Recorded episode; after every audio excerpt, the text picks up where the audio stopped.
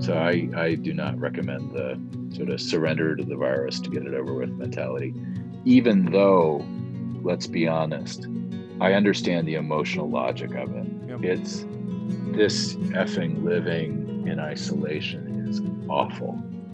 And the only reason I'm doing it is because I don't want to be complicit in maiming and killing other people. So it's you choose the lesser of the two evils, and the lesser of the two evils is to live like a frickin' you know, O C D introvert. For you know, it's not that anything's wrong with being an O C D introvert, it's just a hard life to live if that's not who you are.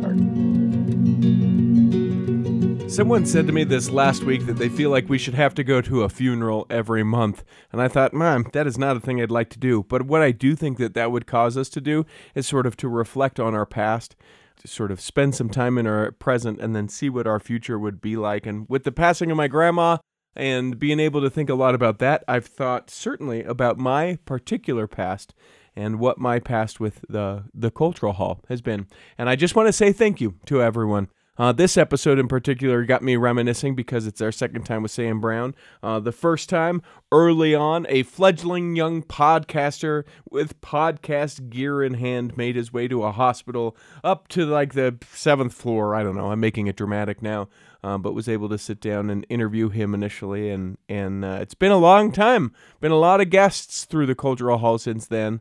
And uh, and sometimes I th- I feel every single one of those guests, and other times I go, that was that long ago? I can't even believe that. If this is your first time to the Cultural Hall, you found a home. For those that are lifers or converts, or you've been around a while, maybe you're a back road dweller, or you're a Patreon saint, uh, you know, you know what this is, the value that this brings, and I hope that uh, you share it with other folks uh, as I share this with you. Why, I'm going to share this episode of The Cultural Hall. Jesus ran if they live righteously. It's time for another episode of The Cultural Hall. It is exciting because we welcome back to The Cultural Hall, after almost three hundred episodes, Samuel Brown, uh, Harvard grad, uh, doctor, uh, book author. I, and I, it was funny to me, uh, Sam, as I was thinking about the last time we met, I came to your office at the hospital to do our original interview. That's episode one eighty-four if people want to go back and listen in the show notes. But do you remember that time? Oh, yeah. Uh, we, I do. You you came by with your cool little directional mic, and yeah. We were in my office. That was uh, that was some years ago, if I remember right. Yeah, yeah. We uh, you're you were up on the high floor, and you know I'm just a couple years into this whole Cultural Hall thing, and I think you were like, well, I don't know who this guy is, but he seems nice enough. I'll give him an interview, and now here we are all these many years later. You've written another book, and, and we're going to talk about some of the subject matter of that book. How have things been for the last few years? Oh, you know, I think for most of us, twenty twenty has been a confusing and strange period. Um, other than the pandemic and the associated uh, miseries, things are going pretty well. You know, I'm I'm uh, mostly a scientist, so the day job is trying to figure out how do you identify new effective treatments or preventives for people with what's called acute respiratory distress syndrome. It's a lung injury that happens when you get real sick. And then the pandemic comes, and of course, the main thing it does is is uh, cause A R D S, you know, when it gets bad, mm-hmm. uh, cause A R D S. So for those of us that are scientists in, in A R D S, we've been working six or seven days a week since March. Uh, and it's, uh, boy, it sort of wears you out. But, other, you know, just middle-aged middle-aged science is kind of fun. You know your way around the track a little bit. You're able to grow uh, other people's careers and see the younger generation making contributions. And you're able to run a few things and help out with some other things and, and encourage others to run some things. So it's a You know, the kids are growing up. It's yeah. Other than this effing pandemic, it's yeah. uh, things have been actually kind of sweet. Now, I I have to ask you, in a, in sort of a weird way, is the pandemic sort of exciting? I mean, like you would never want it. You don't wish it on anybody. You you know, the disease is horrible. It kills people. We need to be safer. All those things. But as a, as a as a scientist, as a researcher, as someone who works in A R D S, is it just sort of a, fi- a fascinating phenomenon that excites you? If you could remove all of that other garbage that goes with it. Yeah, it's incredibly stimulating. It's really it calls on you to do your best work as quickly as you can. And I know for a lot of people, the pandemic, in addition to the fear, has been uh, boredom. But, you know, for us, it's the exact opposite. We're having to work at the top of our game constantly. And and there, it, you know, you you never wish ill on anyone. Mm-hmm. If if something bad happens and you can make it better, you you try to rise to that occasion. And I think you're right. There is a kind of there is a kind of sanctity or even excitement that comes from knowing that you can help at a difficult time. So yeah, I think it's, we hate it. We wish it were gone. We wish it had never come. Mm-hmm. And for those of us in this field, uh, we're we're uh, grateful for the opportunity to serve. Uh, you know, I feel like I feel like for some people who've uh, been able to serve in the in the military or in some of these non-governmental organizations where they're able to really jump in and help where things are rough. Mm-hmm. I think even though you wish the world were a better place, you're you're honored and, and grateful for the opportunity to try to help to make it a, a better place. I, I know that in the majority of what we'll talk about today, we're going to talk about um, translation and talk about Joseph Smith. That's sort of where your book uh, goes hand in hand with each other, is those two subjects. But before we get away from this, what have you, um, what what do you think is the is the biggest takeaway that we are going to take away from now, from where we first started uh, experiencing the virus? Like, what's the biggest things, uh, the biggest game changer, or what is a thing that, you know, as we as we look to having future pandemics in the future? Great, thanks, redundant Richie. Uh, that that we uh, that we'll go, oh yeah, no, that's a thing that we learned from COVID, and we just won't do again, or we'll be able to to do quicker because of what we've been through?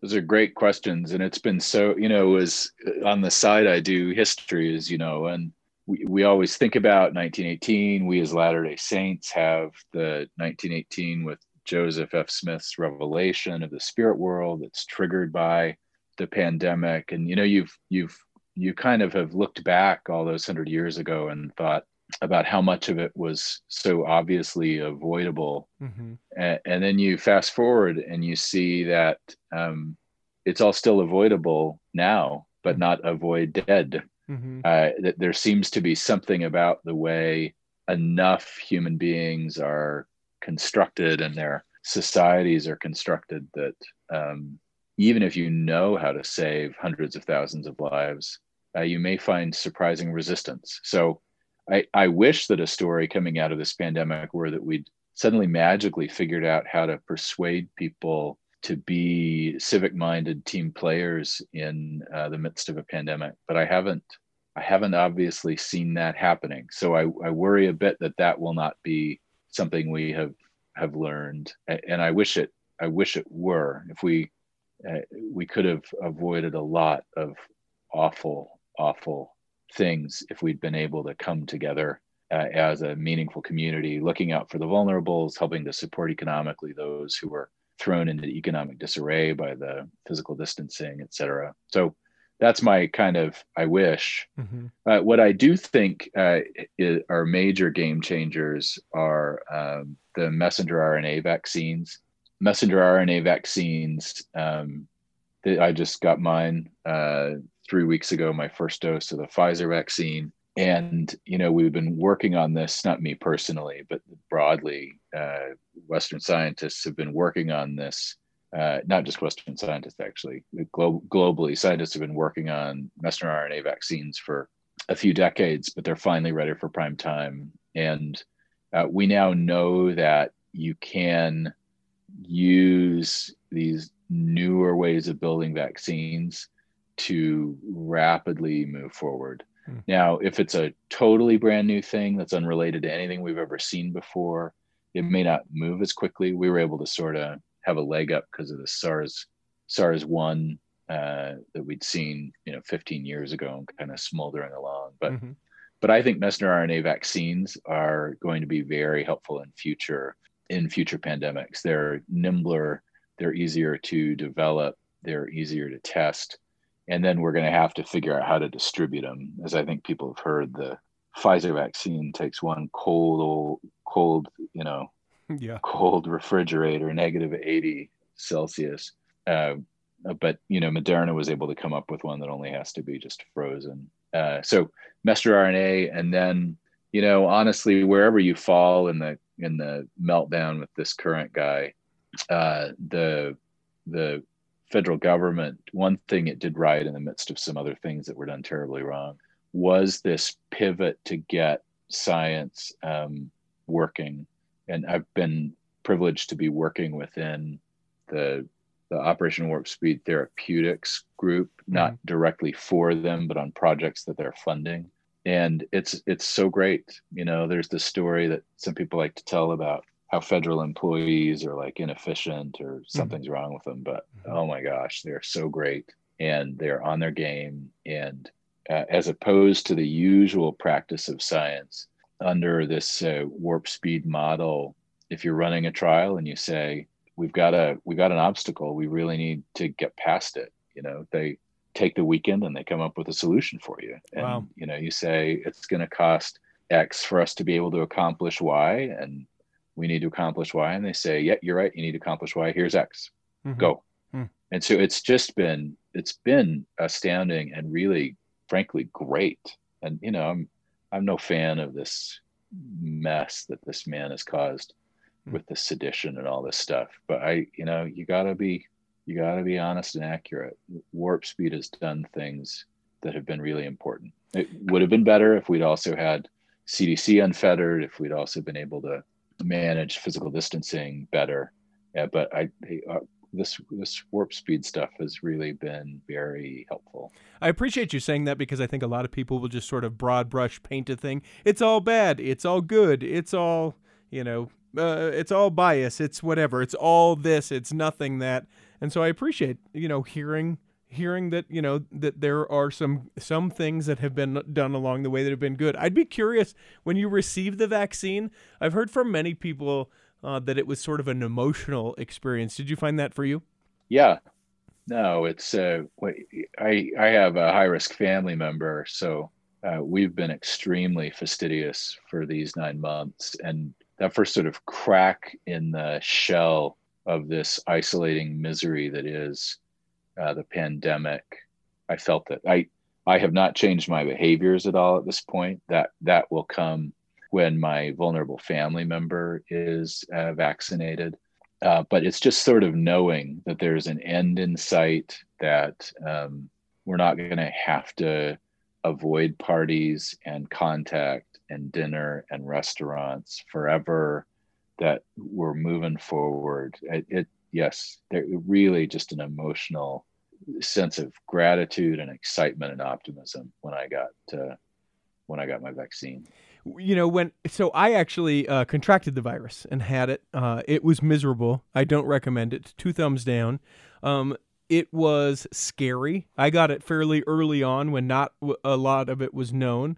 Um, sort of in the time when, you know, if people went to the hospital, they would go to the hospital to die. And so s- some, maybe even half of the, the, the terror and trauma from the virus was not knowing, sort of the mental piece of, okay, I feel terrible today. Oh, I woke up, you know, the next day and now I feel worse. Is today the day that I'm going to go to the hospital? Is this, you know, what, what is this oh. like? What, what, you know, what am I experiencing? And, and all the not knowing and not having people to, to, to talk to, uh, that have said, oh, you know what, you'll be fine. I've gone through it. Even if all they're, all they're doing is well wishing, there still weren't those people that I was able to lean on and be like, oh, this is going to be okay. I will be okay. I'll make my way out. But it, but it, it has been completely different after um, having recovered from the virus, the way that I felt around things. It's it it has been a journey, to say the least. And, and I know from some people, they've said, you know, I wish I just would get it so that I can can have those antibodies or be sort of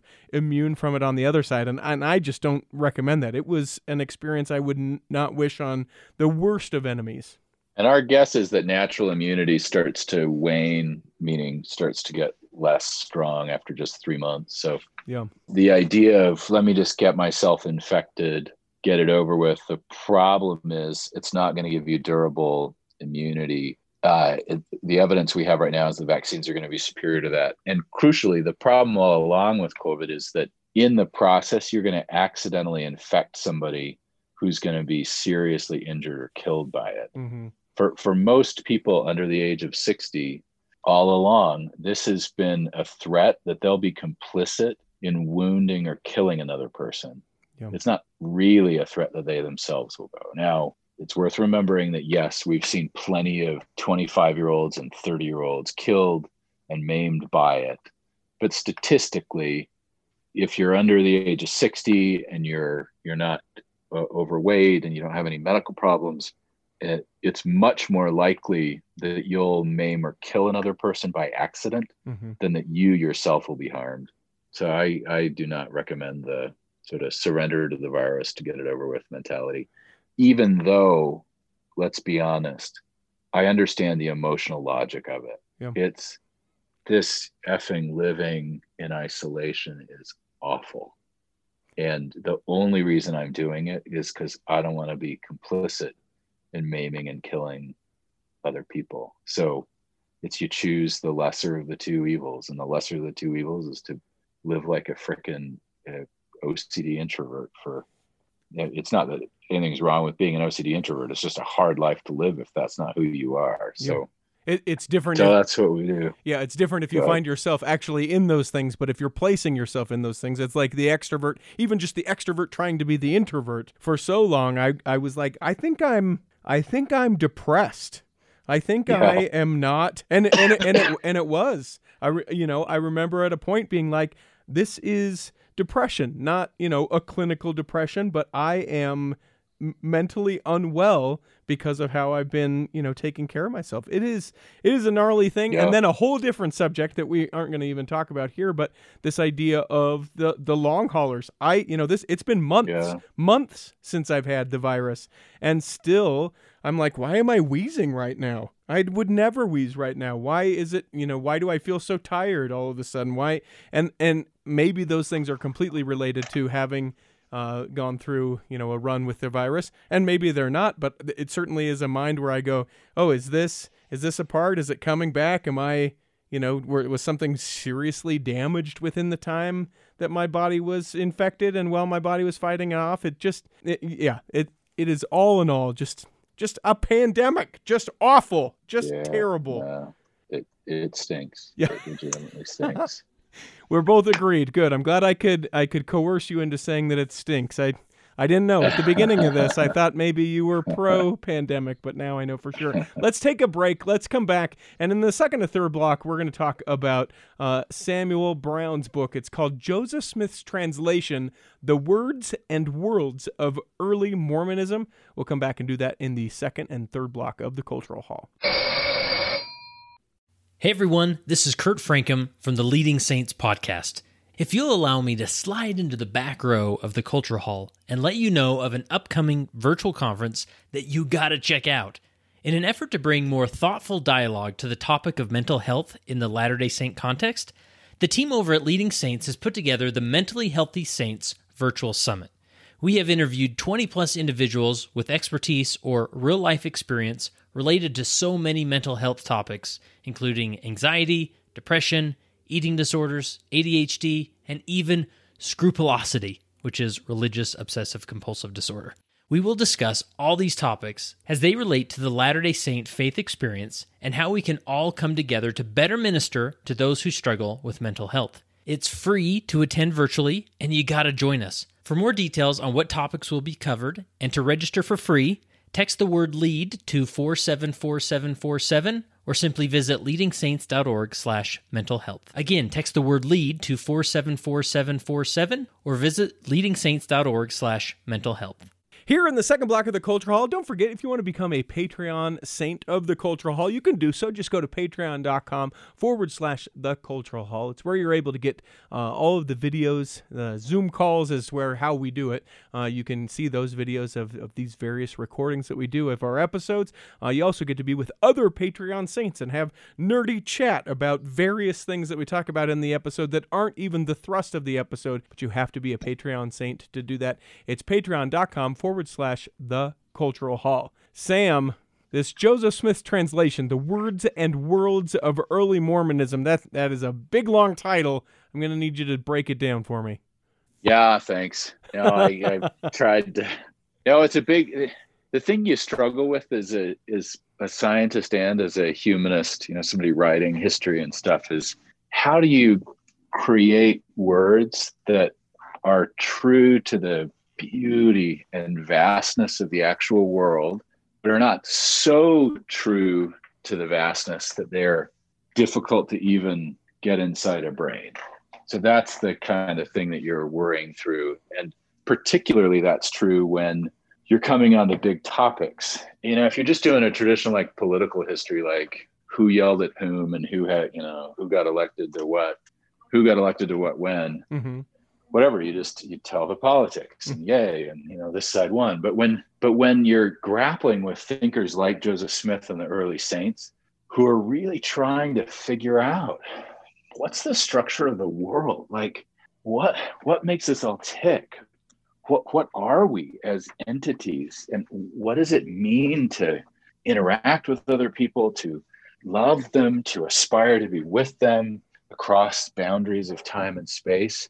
Then you really, you really gotta work hard to, to be true to what they were thinking and still accessible to an audience that may be strangers to them. So basically, if you were to try to boil it down, I'm asking what it means that the word translation refers to two things in the early restoration. One is what happens to Enoch's city. It's a transformation of human beings that makes them capable of living together forever as a community and of being in the presence of God, of the heavenly parents.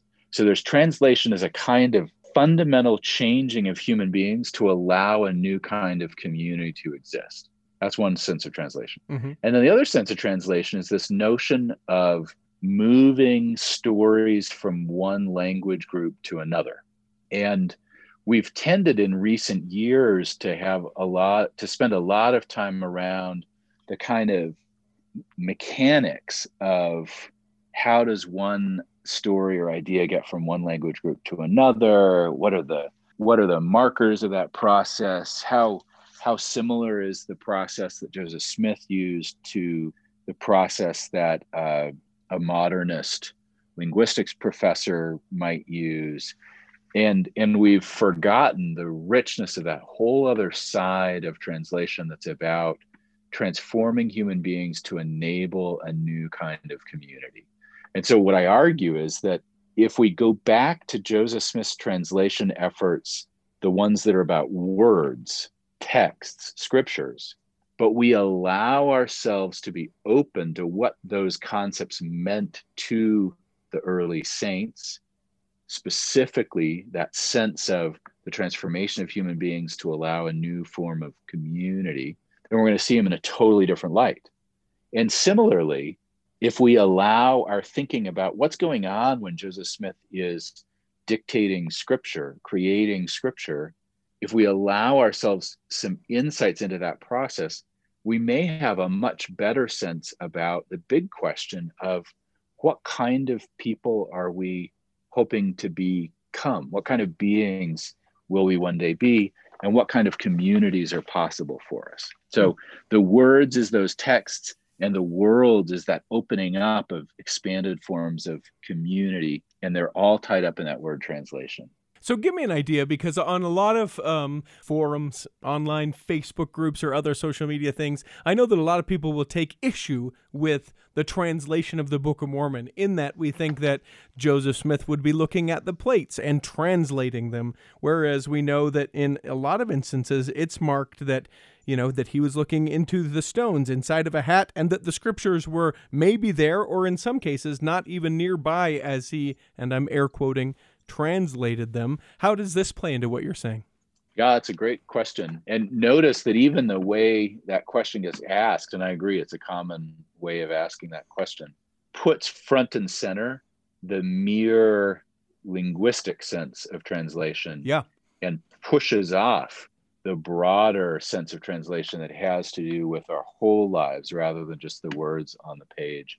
And I think that's a leftover from this kind of move that happened for a lot of Latter-day Saints in the twentieth century, where the the focus became on making sure that what we then called Mormonism um, was made sense in the modern world. There, there was this, there was this kind of excitement after uh, World War Two in in the United States, and it, it was a part of the excitement, and I think in the church's uh, in the geographical core that said that uh, this brave new world of American technological prominence and the, you know, the growing economy, that this is something we've got to be a part of in an important way.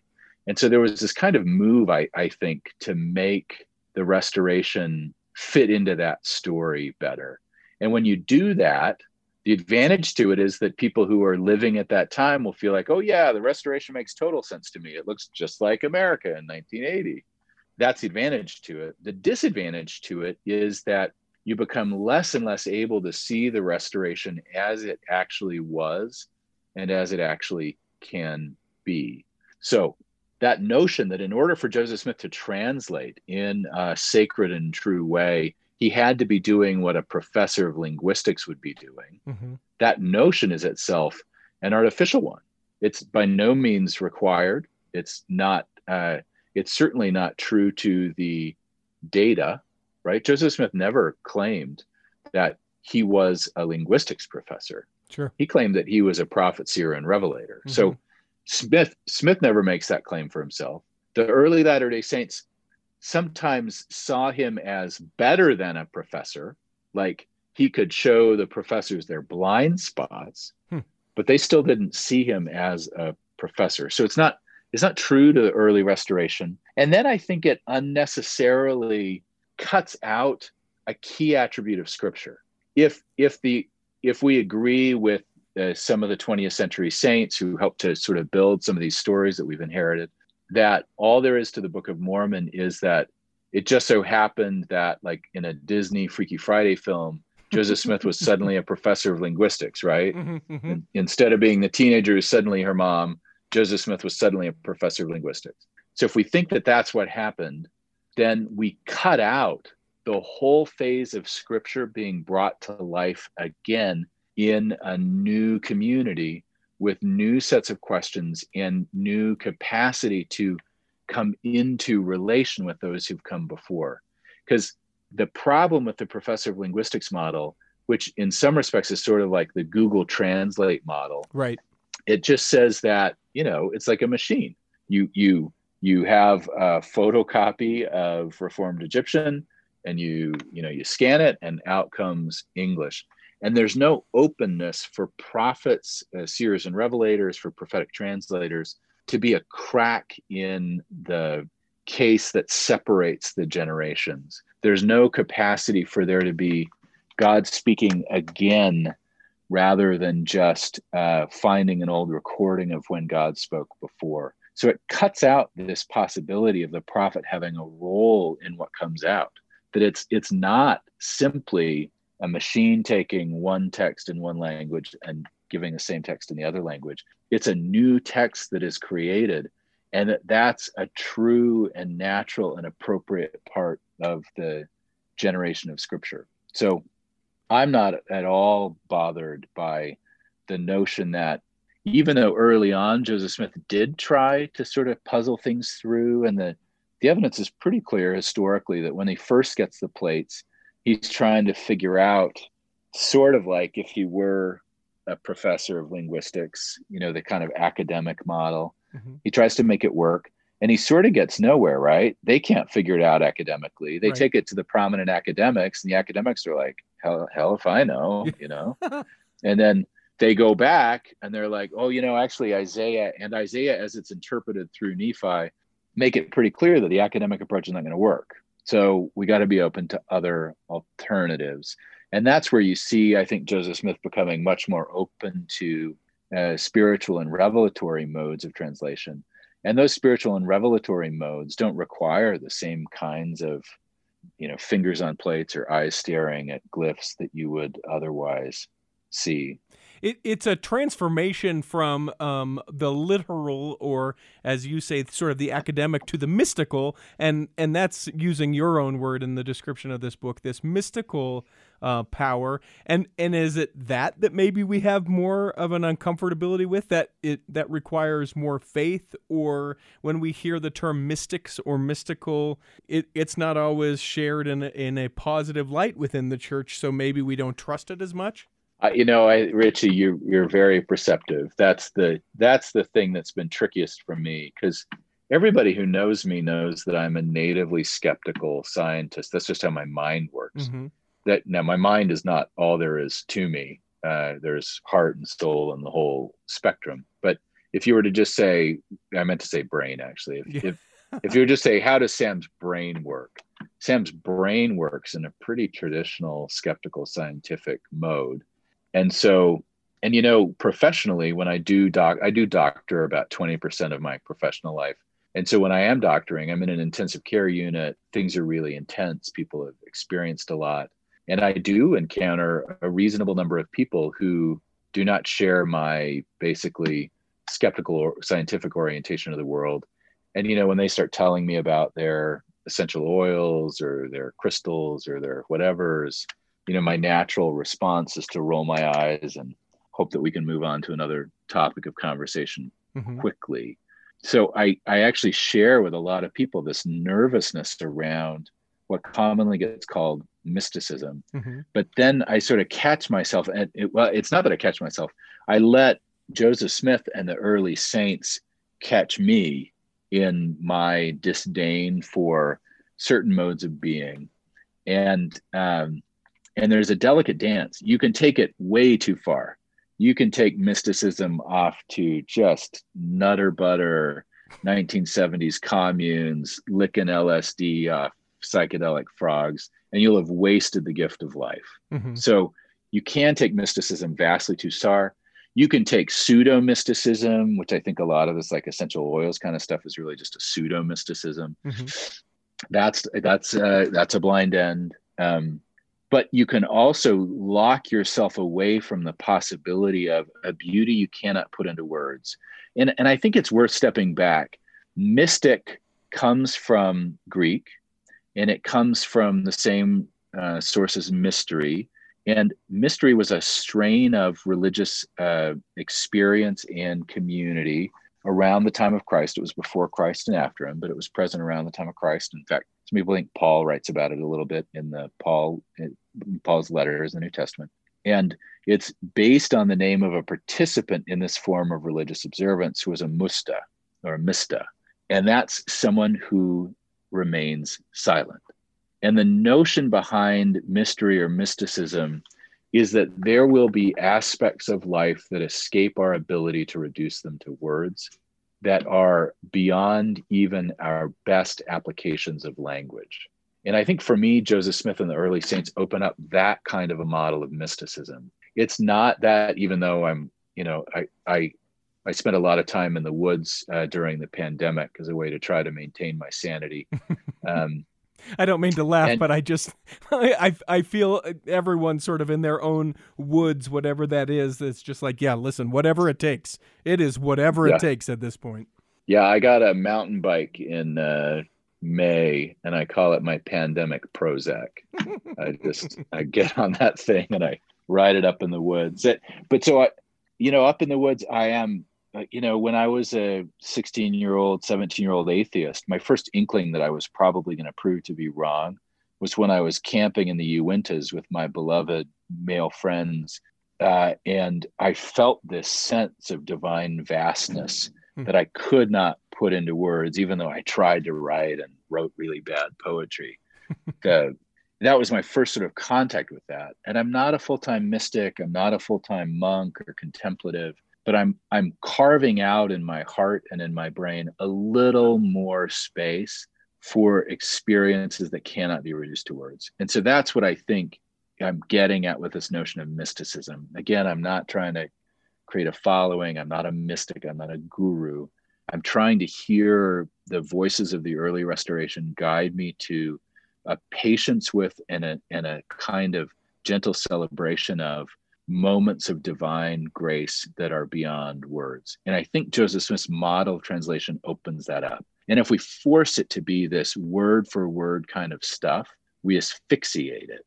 Hmm. Uh, we we don't allow it its capacity to grow. Uh, but but you're right to have called me out. You know, when when mystics read my book, they like think I'm a kindred spirit, and mm-hmm. I'm like, well, God, and, uh, I sure love you, and I and I love the divine light that sparkles inside you, and I don't want to hear about you know your pilgrimage to the crystal mines. Yeah. Um, but at the same time, I think, yeah, you know, that we got to be patient with these possibilities. So it's.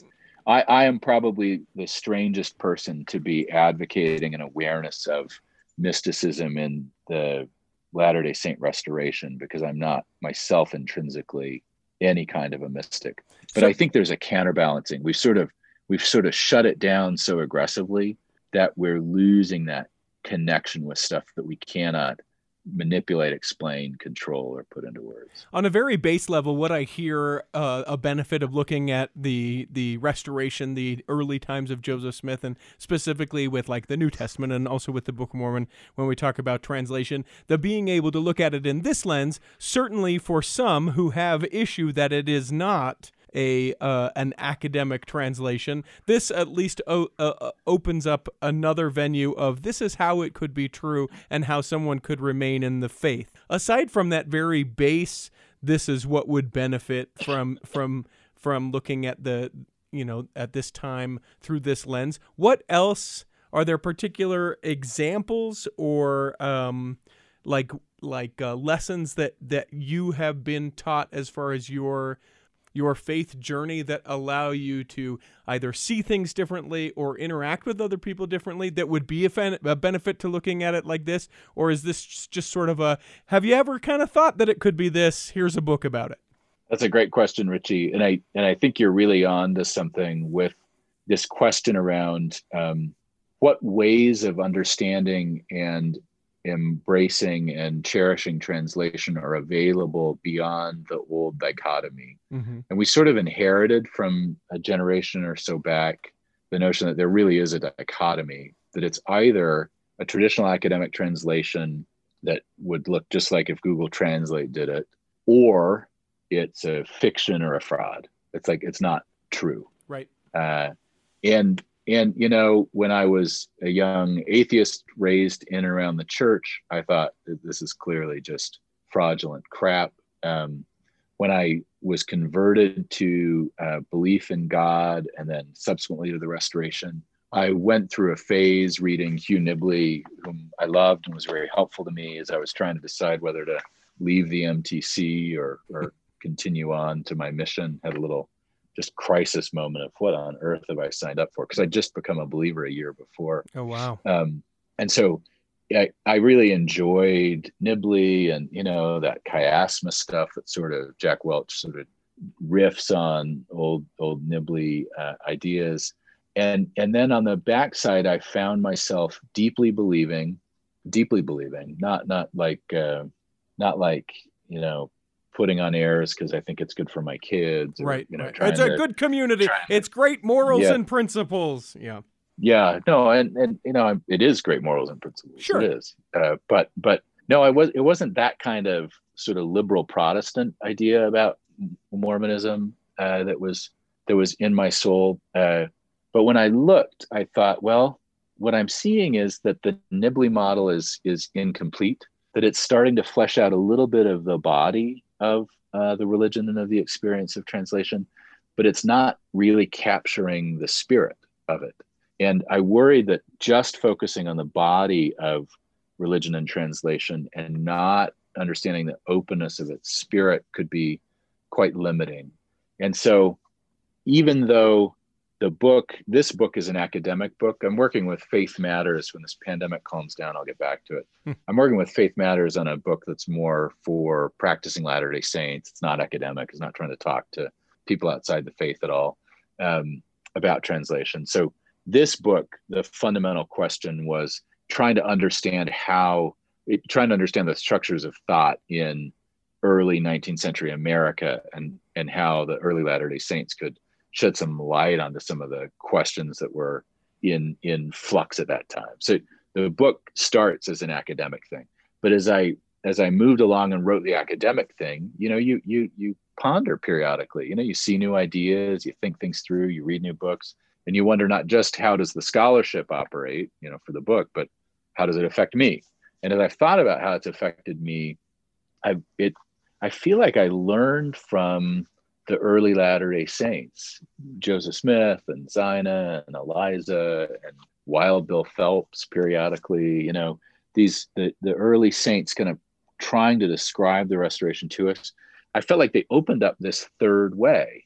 Hmm. And it's a third way that maintains the actual truth of these translations. These are not pious fictions. These are not frauds. These are not hoaxes. These are not things that teach good moral principles but have no substance. They are really scripture. And simultaneously, there's a lot more to them than these literal physical attributes that Hugh Nibley and his heirs were working so hard on. So so for me, as a practicing and believing Latter-day Saint, I, I I hoped, even though that's not why I wrote this academic book, I hoped that the book could actually show them that there are rigorous, carefully thought through approaches that are true to the documents themselves and true to the nature of the world that describe a third way, that say that it's entirely possible for these translations to not be what a professor would have done with them and to still be true, deeply true, to reflect actual connection with actual people who had come before, to uh, reflect and carry to us actual stories that actually happened, uh, and to open up the full breadth of their meaning. So uh, my hope would be, now speaking not as the academic who wrote the academic book, but as a practicing Latter-day Saint looking at this book that, that came out of the academic work, I would really be uh, pleased with the book if for Latter-day Saints struggling to to imagine a third way, not feeling like Nibley and his heirs have solved the problem for them, uh, but also not quite wanting to slot into that either liberal Protestant or postmodern sort of idea that pious fiction's good enough, that this would provide for them a, a rigorous, carefully argued, extensively researched vision of a third way to maintain an interesting and living and vital belief. I want to take a, a, another break, and when we come back in the third block, you mentioned um, within the translation piece that there's two parts of translation. Uh, at first, you referenced, you know, the city of Enoch and the and these people who are able to be translated. We haven't talked about that at all. I want to bring that back around full circle as we come into the third block of the Cultural Hall.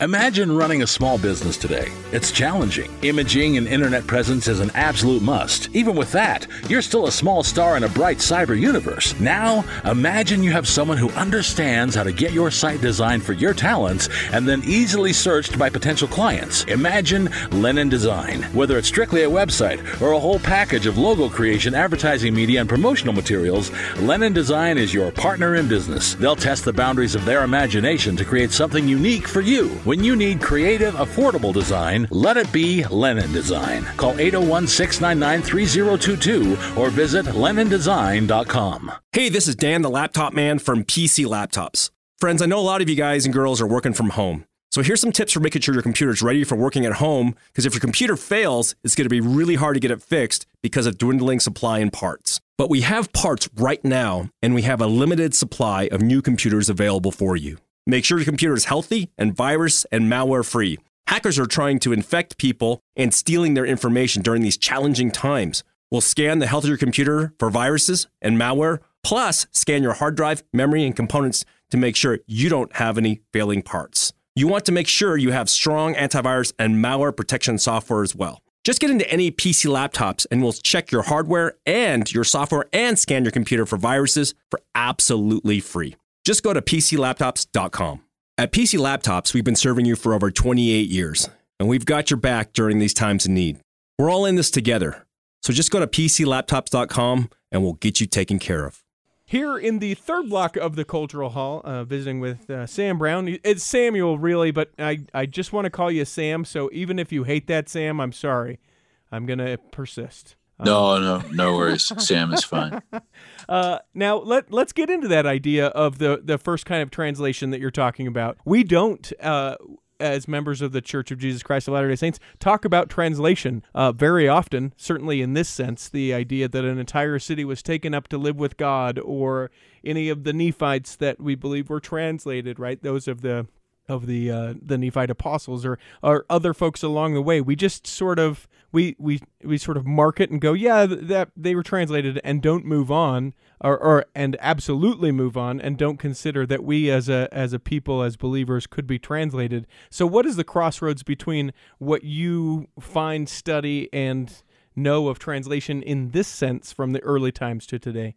Yeah, it's a good it's a good comment that you've made, that we t- you know it's it's sort of a standing joke, right? The I, I just I just did this stupid thing because otherwise I'd have been translated, right. you know, or, yeah. or we we laugh when a when a really lovely human being messes up. We say, well, you know, you, you, you messed up just so we could keep you with you rather than with us rather than being translated. Uh, but we don't seem to take that notion seriously. And and I think that um, if we were to all go around uh, talking about how we're going to be translated bodily to heaven because we're so good, yeah, you can imagine that that would be a hot mess uh, pretty quickly. So I I don't think that they thought that, I don't think the early saints thought that the specific thing that happened to Enoch City would happen identically with uh, them. Some did, some did. Uh, but what I think they were getting at, especially as, as you look at how Scripture functions and at how the temple functions, I think what they were getting at was this possibility of human transformation through Scripture becoming real or live in them that would open up these possibilities of additional community. And it may be that the equivalent of translation happens after you die. It, you go through sort of the standard way. But it, I, I think it's that there are these rare exemplary individuals or that one large community that go through this flashy version of it that gives us some insight into the more conventional or accustomed way the rest of us go through life. Because fundamentally, the project here is to love and be loved and to mature, right? If you were to boil down atonement, plan of salvation, it's we are called, we are placed on earth to love, to be loved, and to mature. And that's the story. And maturing in this gospel sense is a kind of transformation. There is a kind of maturity that comes by accident, by having seen a lot of things happen. And so you can comment, oh, you know, that happened a while ago. There's a maturity that comes. Uh, Montaigne used to laugh about the, the piety of old men too weak to get into trouble uh, by drinking or fornicating. And he, he talks about how that's not a real kind of piety. They're just too weak to get into trouble anymore. So it's not, I think that this gospel sense of translation is not the maturation by default, by accident, by inertia. It's about opening the self to love and be loved and to be transformed in the process of it. And it's also simultaneously an opening of the scope. We tend to think now that loving and being loved is, you know, twenty years ago, it was like your intimate family and friends.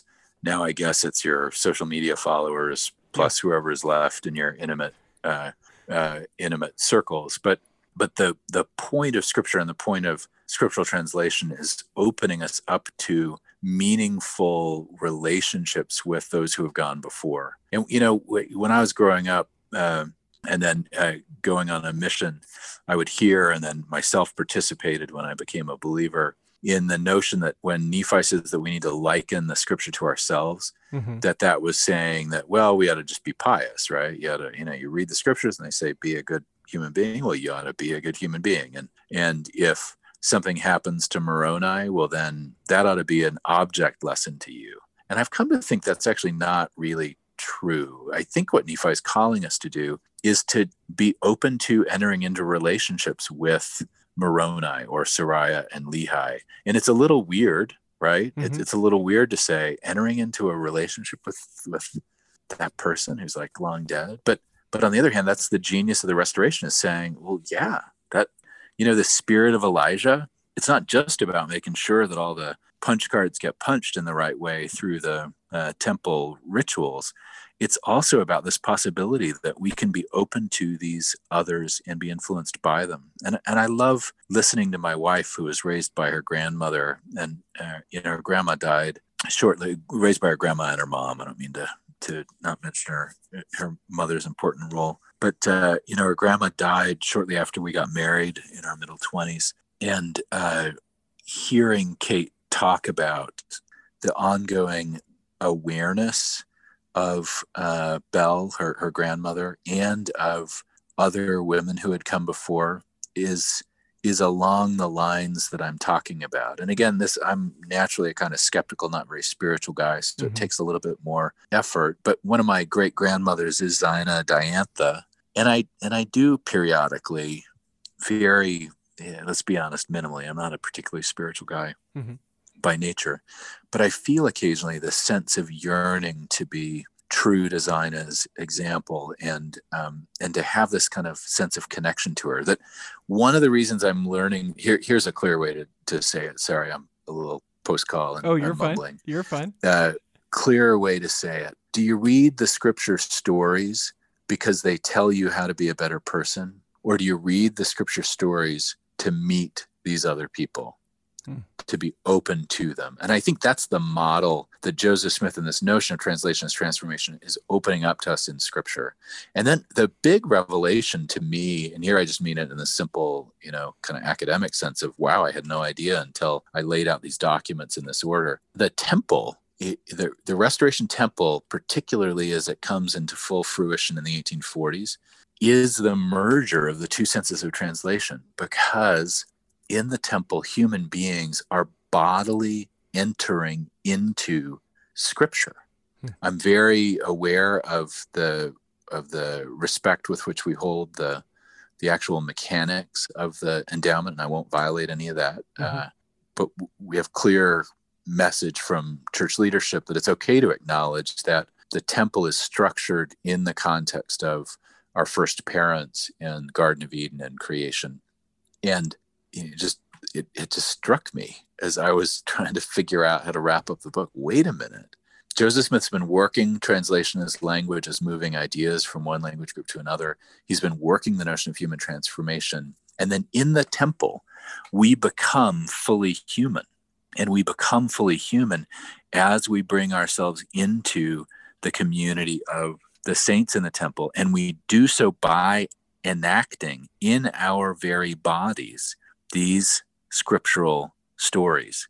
And it really uh, shifted my understanding of the role of the temple and its and its implications and significance around specifically, we're called to participate in this cosmic drama along with everyone else who's come before and those who will come after. And that being open to that communication has a mystical, in the sense of can't quite put it into words, but it makes me fuller of divine grace.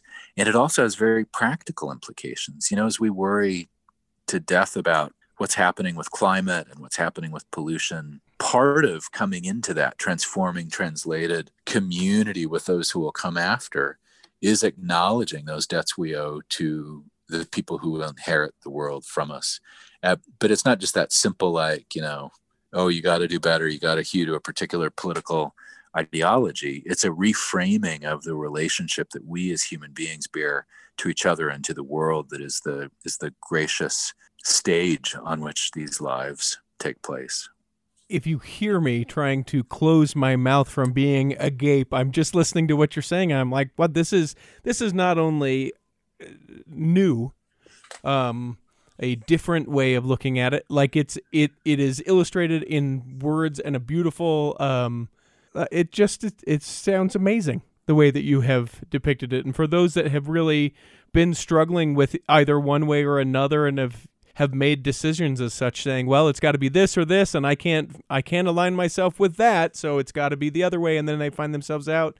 Like this is a, this is a, a, a beautiful way of, of worship, of community, of maturing, to use your words, of, you know, becoming like gods of of of life. And wow, I I had never considered about ninety-three percent of what you just said. Th- thanks, Richie. You know, th- this is an academic book. I wrote it because I wanted to use my best academic thinking on this question. But as it wrapped up, I, I sort of sat with some of what I'd discovered and and and found that it was affecting my thinking, mm-hmm. that that there are there's so much awesome stuff in the restoration and the community that it engenders that's so much more than just, oh, you know, it teaches people how to do public speaking and keeps them from developing alcoholism. Like it's and and and and the other thing to acknowledge, just in on this practical mode that you've pushed us toward, I think appropriately, having this uh, richness open to us provides the context in which, in deep and devout loyalty, not as like not as rabble rousing, and not a, not in any kind of narcissistic way, but but that this sort of model of of deep truth and abiding community and, and openness allows us to to find our way through some of the some of the stuff we wish the community of the saints, including ourselves, had done better. That there, you know, this this model, which uh, I have found very enlivening of my faith and a rekindling of my commitment to both gospel and institutional church, it it it has this kind of openness to finding our way, uh, finding our way, you know. Part of being in community with people, in addition to loving and being loved, is hurting and being hurt. Mm-hmm. That is part of it. That mm-hmm. is. And if we are in true community, we have a capacity to deeply understand, to forgive, and to move forward with those who have come before. And, you know, sometimes in these current sort of social fights or culture wars, whatever you want to call them, there's this sense that we're telling the dead that they have to be just so, or we're going to excommunicate them from our community. Uh, that's been this kind of one approach. And then a kind of combative alternative approach is to say that it's impossible that they did anything uh, that might need forgiving or that might require some repenting within our community. Uh, but the reality is that they are as much a part of our community as we are. So we can't just say, you look stupid on Twitter today, you need to fix that. But also, we are in relation with them. And there are missteps that they have made, and there are missteps that we make. And being open to that ongoing relation of finding our way together, I think, provides an opportunity to, to again, find a, a third way. You know, you think about the restriction of temple and priesthood. You know, we don't even know quite how to talk about it, but that, right. that thing that said the priesthood of men and women Uh, is not allowed if you're black in some way. You know, that that's something they really did. And that's something that we justly grieve. And it's something that we do need to continue to think through and get better. But to dismiss them as a bunch of racists is to excommunicate them from our community as well. So there, there's There's got to be a way, and I think there is a way, for us to find that middle path between the the hunger to excommunicate the dead from our midst and the denial that the dead could ever have done anything that might require a process of repentance and forgiveness. Hmm. Is is that the next book, Sam? Are we going there? It... Oh, I you know, it's you talked about how how. Uh, tough this pandemic has been on mental health. Uh, I people get irritated with me because uh, I've never had writer's block. Mm-hmm. Um, you know, I'm a scientist and doctor, and I write these books, and they're like pissed off at me because I can do it. And it just, it's not, there's no moral superiority here. It's just I, I've never had writer's block, so it's easy to write. During the pandemic, I have had aching uh, writer's block. Mm. Uh, I'm just so utterly spent that uh, it's hard to do anything except science. Yeah. And I know that's weird because like a lot of people find science hard, but science is actually pretty easy once you learn how to do it. And if your brain sort of slides that direction, mm-hmm. but like important moral and religious uh, thinking, that's way harder. Yeah. And that takes, I think, way more emotional reserve. And I just, it's been months since I've been able to write anything but science. And I've, I've been mourning that along with all the other stuff to mourn in this pandemic. So uh, honestly, what I'm hoping is we get, we get to the summer and things calm down as everybody gets vaccinated. And then I take a deep breath. I wander off with my family to the woods for a week. We camp, and then I come back, and then I figure out what I'm going to be writing next. But mm. I don't, I, I've never had this before. It's a hollowness. Well, some of it's grief, some of it's exhaustion, but I, I've never had writer's block before, but holy cow, do I have it now. I, I hope that you'll uh, stay close close with us and, and know that you can always check in and tell us about uh, what you're studying and what you're writing about. Sam, as you might remember, or you might not, uh, from those episodes so many hundreds ago, uh, we ask three questions of everyone who steps into the Cultural Hall, and I'll ask those of you right now. The first question is, is do you have a calling, sir? And if so, what is it? My current calling is gospel doctrine teacher. My wife and I co-teach. We do it by Zoom, but uh, gospel doctrine.